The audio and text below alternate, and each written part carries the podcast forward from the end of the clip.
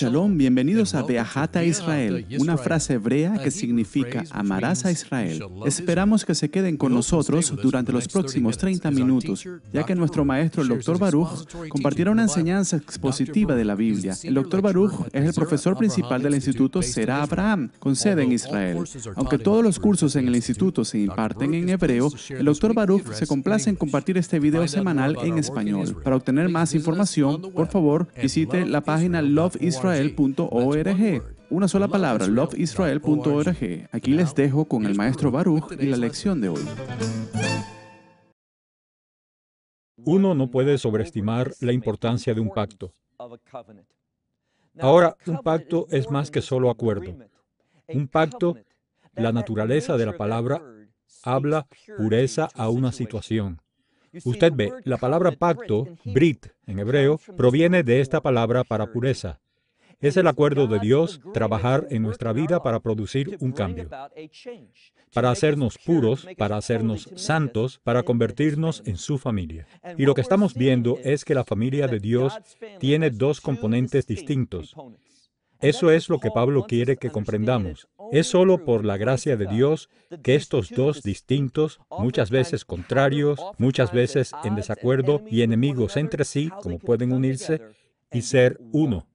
Así que, dicho esto, veamos nuevamente dónde quedamos la semana pasada, el libro de Efesios capítulo 2. Ahora estamos listos para el versículo 12. Ahora aquí Pablo está hablando principalmente a los gentiles, al menos inicialmente, y les dice acerca de una condición previa, que estaban en pecado, separados de Dios, y que no tenían ninguna esperanza o expectativa de las promesas de Dios, porque estaban sin un pacto. Y más allá de eso, mira ahora el versículo 12. Él dice, y en este momento sin el Mesías, sin la fe del Mesías en su vida. Y él dice que ellos fueron, y no te pierdas esto, sin el Mesías, ellos fueron, y la palabra aquí tiene que ver con extranjeros o no ciudadanos. ¿De qué? De la política. Esa es la palabra en griego. Viene de donde obtenemos la palabra política.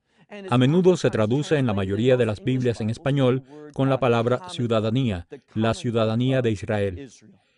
Entonces, quiero que vean que existe una relación inherente entre lo que Dios está haciendo, su familia y el término Israel. Israel es una palabra tan significativa porque cuando miramos a los profetas es Israel al que Dios usará para establecer el reino de Dios. Tú dices, Israel. Bueno, sí, Piensa por un momento en lo que dice el Mesías en el capítulo 23 de Mateo al final de ese capítulo. Yeshua está hablando y dice, ¿cómo he anhelado o querido o deseado una palabra de fervor, de fuerte deseo? ¿Cómo quería reunirlos, hablando sobre las tribus de Israel, como una mamá gallina que reúne a sus polluelos, pero no estaban dispuestos? Me pregunto lo que él dice a esas personas que creen que no hay libre albedrío, que todo es de Dios. ¿Era el deseo de Dios que Israel no estuviera dispuesto? No. Pero no te pierdas la última parte de eso. Él dice, te digo la verdad, no iré, lo que significa que el Mesías no regresará. Ahora, ¿cuáles son las implicaciones del regreso del Mesías? Entonces podríamos responder eso con una palabra, y ese es el reino. Cuando el Mesías regrese, Él viene a establecer un reino, y ese reino no se establecerá hasta que el día del juicio sea hecho realidad. Y por eso, y está relacionado con la ira, vino el Mesías la primera vez para que no fuésemos hijos por la naturaleza de la ira, pero que fuéramos aquellos que fuimos redimidos. Esto es la posesión comprada del Dios viviente. Entonces Él está hablando a las naciones. Sabemos que por lo que dice en el versículo 11, el versículo 12 dice, y en ese momento no tenías al Mesías, y eran extraños de la comunidad de Israel y ajenos. No pierdas esto, dice, al convenio, al pacto de la promesa. Ahora aquí vemos, innegablemente, que esto conecta el pacto con las promesas de Dios. Convenio, podríamos decir, es una palabra relacional. ¿Por qué? Bueno, las personas entran en convenios para mantener una relación. Que hubo una disputa, algo que los estaba separando, y entraban en un pacto para que hubiera un acuerdo que mantuviera la relación.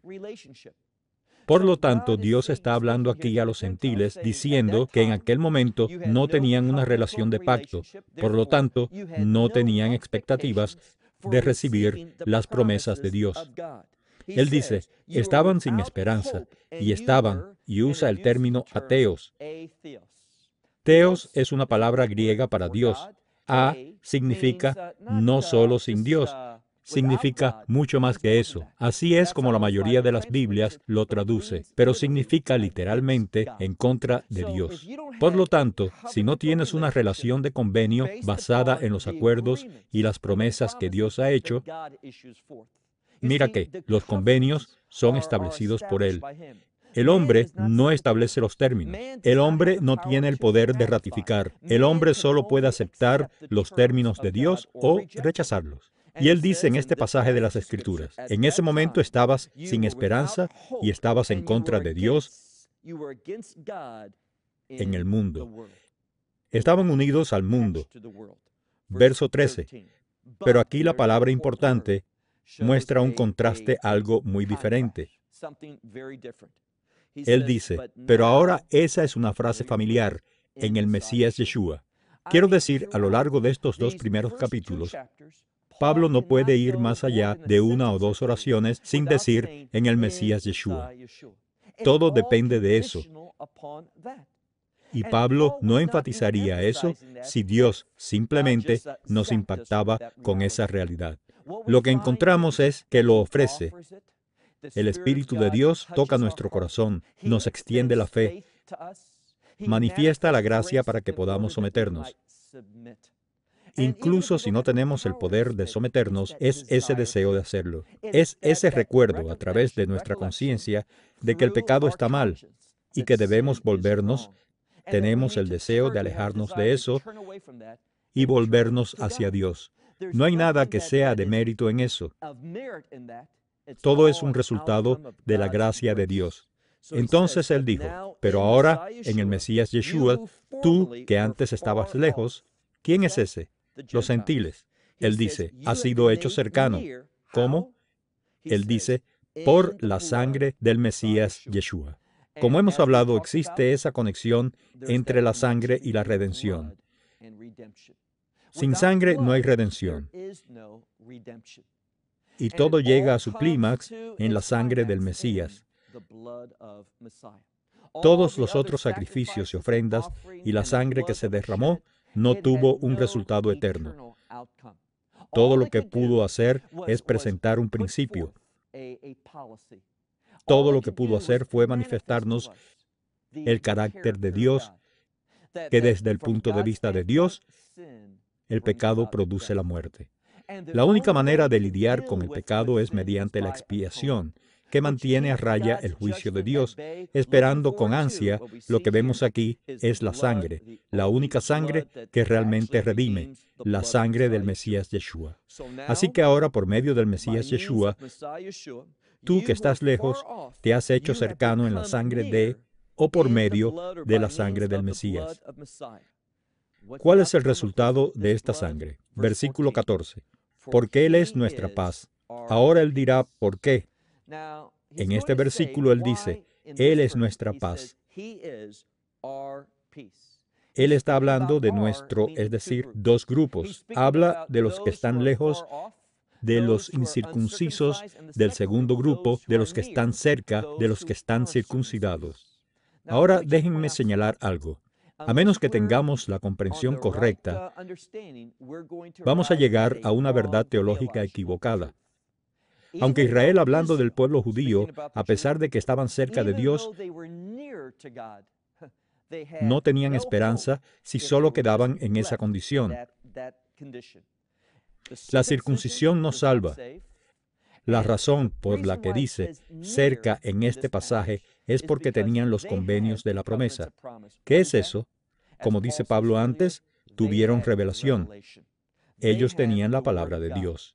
En el libro de Romanos, Pablo también está hablando de Israel. Y él dice, bueno, ¿qué ventaja hay en ser judío? Y él dice en todos los sentidos, y lo primero que menciona es a causa de la palabra de Dios. Esa es la clave, la palabra de Dios. Ahí es donde está la revelación.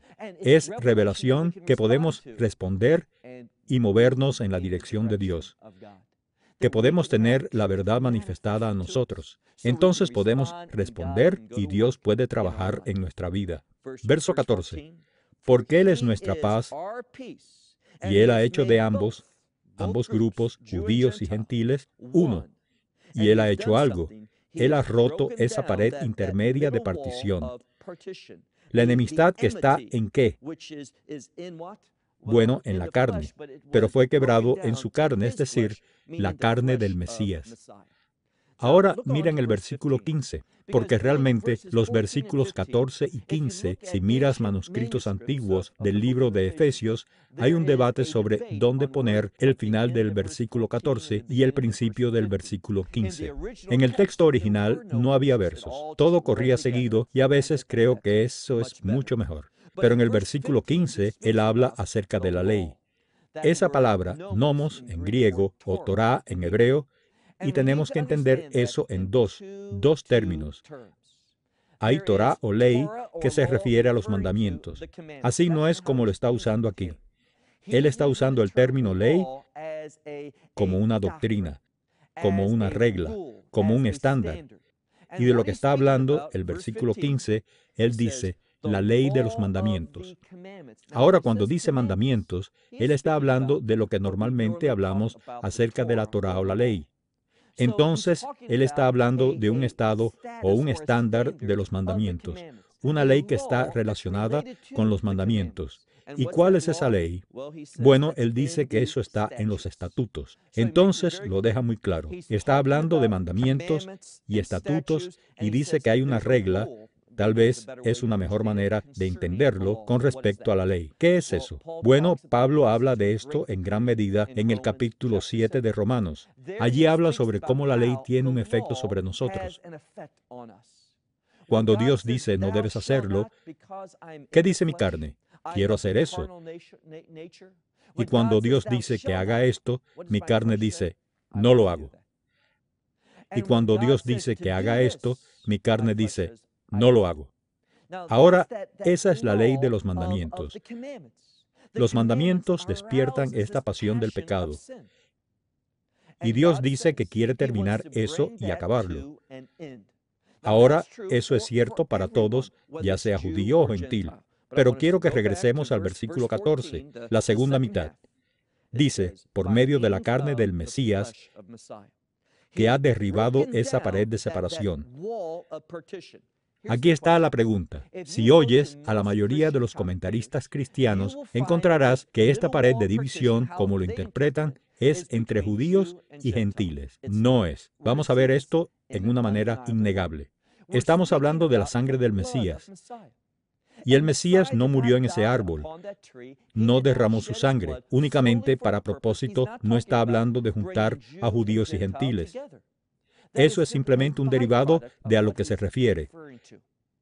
De lo que está hablando es de que esta pared intermedia de división se ha roto, ha sido destruida por el cuerpo del Mesías, por el derramamiento de su sangre que nos da, y lo vemos con una verdad innegable, lo veremos relacionado con el muro que separa a la humanidad de Dios. Y es solo cuando un judío está conectado a Dios y un gentil está conectado a Dios, que va a haber paz entre ellos. Pero antes que nada, y esto es lo que él está enfatizando aquí, él está enfatizando que la paz que pueden tener los judíos y los gentiles es la misma paz entre ellos y Dios. Entonces, versículo 15, él dice que hay una regla de los mandamientos en los estatutos que él ha anulado para que los dos sean creados en él. Esa misma frase. Y es muy importante que veas que esta palabra creada está en el modo subjuntivo. ¿Por qué es eso importante? Porque el modo subjuntivo es el modo de posibilidad o el modo de condición. Así que esto es una realidad, pero depende de qué. de estar en el Mesías. Verso 15. Para que así los dos, judío y gentil, que ellos deben ser creados uno en él, para un nuevo hombre. Ahora esto tiene implicaciones realmente importantes porque ahora somos un hombre nuevo. ¿Quién? Judío y gentil. Hemos sido hechos uno en el Mesías y tenemos, y estamos llegando a esto, tenemos igual acceso a Dios. Por lo cual, los de descendencia judía, antes del Mesías, tenían una ventaja porque tenían profecía, tenían las leyes, tenían la palabra de Dios. Y eso los ubicaría, utilizando eso, los posicionó para tener una mejor comprensión de lo que Dios haría.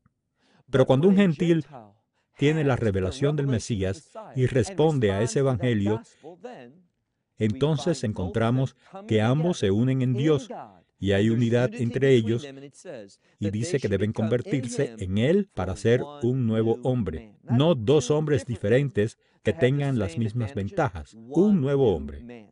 Ahora quiero irme en una pequeña tangente porque, como dije, hay algunas implicaciones importantes para esto. Y eso es que no hay un estilo de vida para un creyente judío y un estilo de vida para un creyente gentil. La verdad es verdad. La justicia es justicia. Y Dios quiere que apliquemos su palabra, toda su palabra, a nuestra vida bajo el liderazgo y la guía del Espíritu Santo. No importa si eres descendencia judía o no de descendencia judía. Y de eso es de lo que está hablando aquí. Observe cómo lo termina.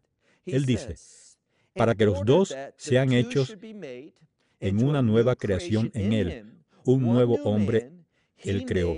¿Cómo termina el versículo 15? Termina con la idea de paz. Ahora, ¿por qué es eso importante? Porque si vuelves al versículo 14, dice, Él es nuestra paz. Y Él habla tanto a judío como a gentil. Poseemos la misma paz. No está hablando, es imposible interpretarlo al uno y al otro. No, compartimos en la misma paz, que tenemos acceso a Dios que nos convertimos en compañeros participantes en la misma bendición y estamos llegando a lo que es esa bendición. Pasemos ahora al versículo 16.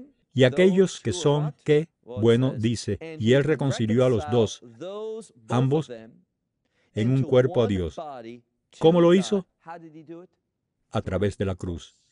Ahora es ridículo pensar que este pasaje habla de colocar la pared intermedia de separación entre judíos y gentiles, y por eso fue la cruz. Si esa fue la razón, que Él fue a la cruz para lograr la unidad entre judíos y gentiles, podremos estar unificados, pero si ese fuera el propósito, aún estaríamos unidos en nuestra pérdida. Eso no es de lo que esta escritura está hablando. Estamos unificados en Él. Tenemos paz el uno con el otro como un subproducto de la paz de la que él está hablando aquí. Paz con el Dios viviente. Y es por eso que escribe versículo 16, y reconciliando a los dos en un solo cuerpo a Dios por medio de la cruz, habiendo aniquilado esta enemistad. Ahora vuelve a lo que dijo antes cuando habló sobre esta pared intermedia de separación. Él habló de eso en el contexto de la enemistad. ¿Enemistad entre qué? Entre Dios. Es un resultado que tengo enemistad con Dios, que hay conflicto entre las personas, que hay guerras y conflictos y problemas. Eso es lo que Santiago dice. Si nos ponemos bien con Dios, si dos personas están bien con Dios, no van a tener enemistad entre sí. Ellos van a tener una dulce unidad. Verso 17. Y los gentiles, Él proclamó paz para ustedes, los que están lejos y paz para los que están cerca. Ahora aquí es donde se vuelve muy, muy simple de entender. Él dice que proclamó paz a los gentiles y a los judíos. Esa paz es entre quién? Ellos y Dios, no entre ellos y uno y el otro. Versículo 18, que a través de Él, y aquí es donde Él lo resume, y a través de Él tenemos acceso ¿Quién? Nosotros dos. Él usa este término. Ambos tenemos acceso a un espíritu. No un espíritu para el judío, no un espíritu para los gentiles, pero acceso en un espíritu. Aquí está. ¿A quién? A otro, no al Padre. Entonces el Mesías hace que el acceso al Padre una realidad para aquellos que previamente no tenían ningún convenio, no tenían esperanza, no tenían expectativas de las promesas de Dios. Lo hizo realidad y cumplió con las promesas del pacto que fueron para Israel, cuando hizo la redención por ellos a través de su sangre. Ahora aquí es donde se vuelve muy, muy simple de entender que a través de Él, y aquí es donde Él los resume, y a través de Él tenemos acceso. Tú, está hablando a los gentiles, Él dice, ya no eres extraño o fuera de la casa, y eso es lo que literalmente significa el término. Pero tú eres, y recuerda ese término, comunidad, la comunidad de Israel. Él dice básicamente, ustedes son ciudadanos, ustedes son miembros de esta comunidad. ¿Y por qué es eso tan importante? Porque este término, comunidad de Israel, está relacionado con el propósito de Israel. ¿Y qué es eso? Bueno, podemos volver al capítulo 12 de Génesis, donde Dios le dice a Abraham que lo llama.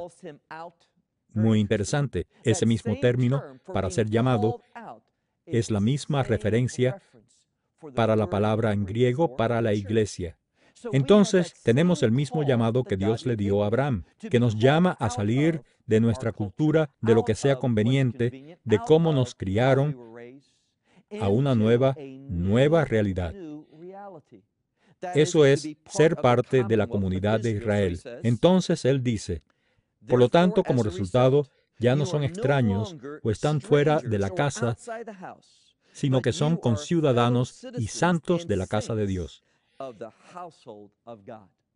Y menciono en mi Biblia, escribí la casa de Dios. Puse eso entre paréntesis y puse debajo de ello Israel, porque este es uno de los términos para Israel, la casa de Dios. Ahora hay personas que son muy, probablemente tienen grandes problemas cuando hablas de Israel, definiéndolo como la casa de Dios, estar hecha y compuesta por judíos y gentiles. Pero te diría esto, iría al libro de Romanos capítulo 9 y versículo 6, donde Pablo dice algo. Él dice que no todo Israel es de Israel. ¿Qué quiere decir con eso? Obviamente, cuando dice que no todo Israel es Israel, define a Israel de dos maneras distintas.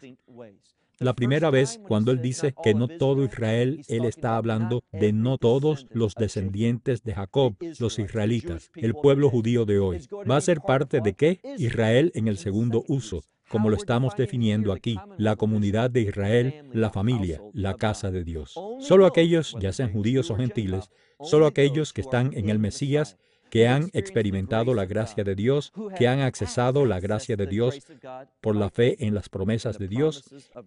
Entonces Él escribe aquí, ustedes son conciudadanos y santos y de la casa, miembros de la casa de Dios. Verso 20, edificándose sobre el fundamento de los apóstoles y los profetas. Ahora solo quiero pasar unos minutos porque vamos a ver un par de veces que Pablo va a unir a los apóstoles y los profetas. Creo que tiene implicaciones tan importantes para los creyentes de hoy, porque hay muchas personas que dicen, bueno, ya sabes, interpreto las escrituras con los ojos del Mesías a través del lente del Mesías. Y confío mucho en la enseñanza de los apóstoles, pero no prestan atención a los profetas quieren explicar a los profetas y por lo general salen con la teología que está en contra de Israel. Teología de reemplazo y tal. Bien, cuando lo vemos en las Escrituras, en el Nuevo Testamento, vemos que hay una conexión entre el mensaje de los apóstoles y las enseñanzas de los profetas. Leemos, ser la piedra angular. ¿Quién es quién? El Mesías Yeshua, entonces, ya sea que hablemos de los profetas o de que hablemos de los apóstoles, la piedra angular de todo lo que ellos revelaron es el mismo, el Mesías Yeshua. Versículo 21, en el que todos están fabricados. Literalmente, todos se han fabricado y aquí dice que nos encajamos juntos ajustadamente. ¿Y crecemos en qué? Nos convertimos en un santo. Crecemos a ser un templo sagrado en el Señor. Me encanta ese hecho, que crecemos en un santuario sagrado en el Mesías. ¿Por qué es eso importante? Bueno, ¿cuál es el propósito de ese templo sagrado? Doble. uno de los cuales es adorar. El segundo de ellos es la manifestación de Dios, y realmente debería ser en ese orden la manifestación de Dios que conduce a la adoración. Y Dios nos está edificando. Él nos está creciendo, Él nos está madurando para que cuando las personas nos vean haya una revelación de la gloria de Dios. La gente se conmoverá y ¿qué querrán hacer? Alabar a Dios. El versículo 23, y habremos terminado, en el que también te conviertes en algo, que te conviertes encajado, ajustado, en una habitación de Dios, ¿cómo? En el Espíritu. Ahora no te pierdas esto. Hemos visto antes, hablamos de la promesa, la promesa del Espíritu. Y si queremos ser edificados, si queremos encajarnos bien juntos, es a través de la unidad. ¿Quién es la clave? El Espíritu Santo. Es solo cuando nos sometemos a Él. Ahora, el Espíritu Santo es clave para que nosotros entendamos nuestro estilo de vida. En el capítulo 1 y 2 de Efesios, habló sobre cómo todos nosotros estábamos muertos en nuestros delitos, cómo nos condujimos en el pasado asociados con la era de este mundo y el príncipe de este aire. No el cielo de este aire, de esta creación caída, pero ahora por medio de una experiencia de salvación, nos convertimos en recipientes del Espíritu Santo y eso lo cambia todo. Ahora, mediante la unción del Espíritu, nos convertimos en una nueva creación. Él dice, un nuevo hombre. ¿Y cuál es el resultado? Que nos volvemos como un templo individual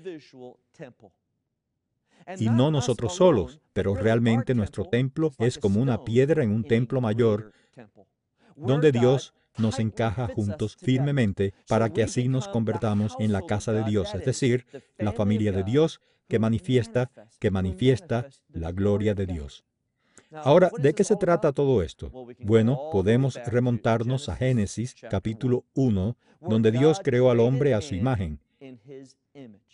Eso significa no que nos parezcamos a Dios, sino que estemos llamados a reflejar, que somos llamados una imagen de reflejo, que estamos llamados a reflejar a Dios, es decir, a su carácter, su naturaleza. Fuimos llamados, es eso, porque en el judaísmo existe una conexión única entre Israel y la luna. El mes, las vacaciones, todo esto está conectado a la luna de una manera única. ¿Por qué? Porque la luna no emite luz. La luna refleja la luz. Y eso es lo que se supone que debe hacer Israel, la comunidad de Israel. Nosotros no tenemos luz de nosotros mismos. La recibimos a través del Espíritu Santo y la reflejamos en un mundo perdido para que puedan conocer la misma intimidad que hemos recibido por la gracia de Dios. Esperamos que se haya beneficiado del mensaje del día de hoy y lo comparta con otras personas. Por favor, únase a nosotros cada semana a esta hora en este canal. Mayor información, visítenos en la página web loveisrael.org. Allí encontrará artículos y numerosas conferencias realizadas por Baruch, enseñanzas en forma de video que pueden ser descargadas o vistas online. Hasta la próxima semana. Que el Señor les bendiga en el nombre del Mesías Yeshua que es Jesús. Shalom desde Israel.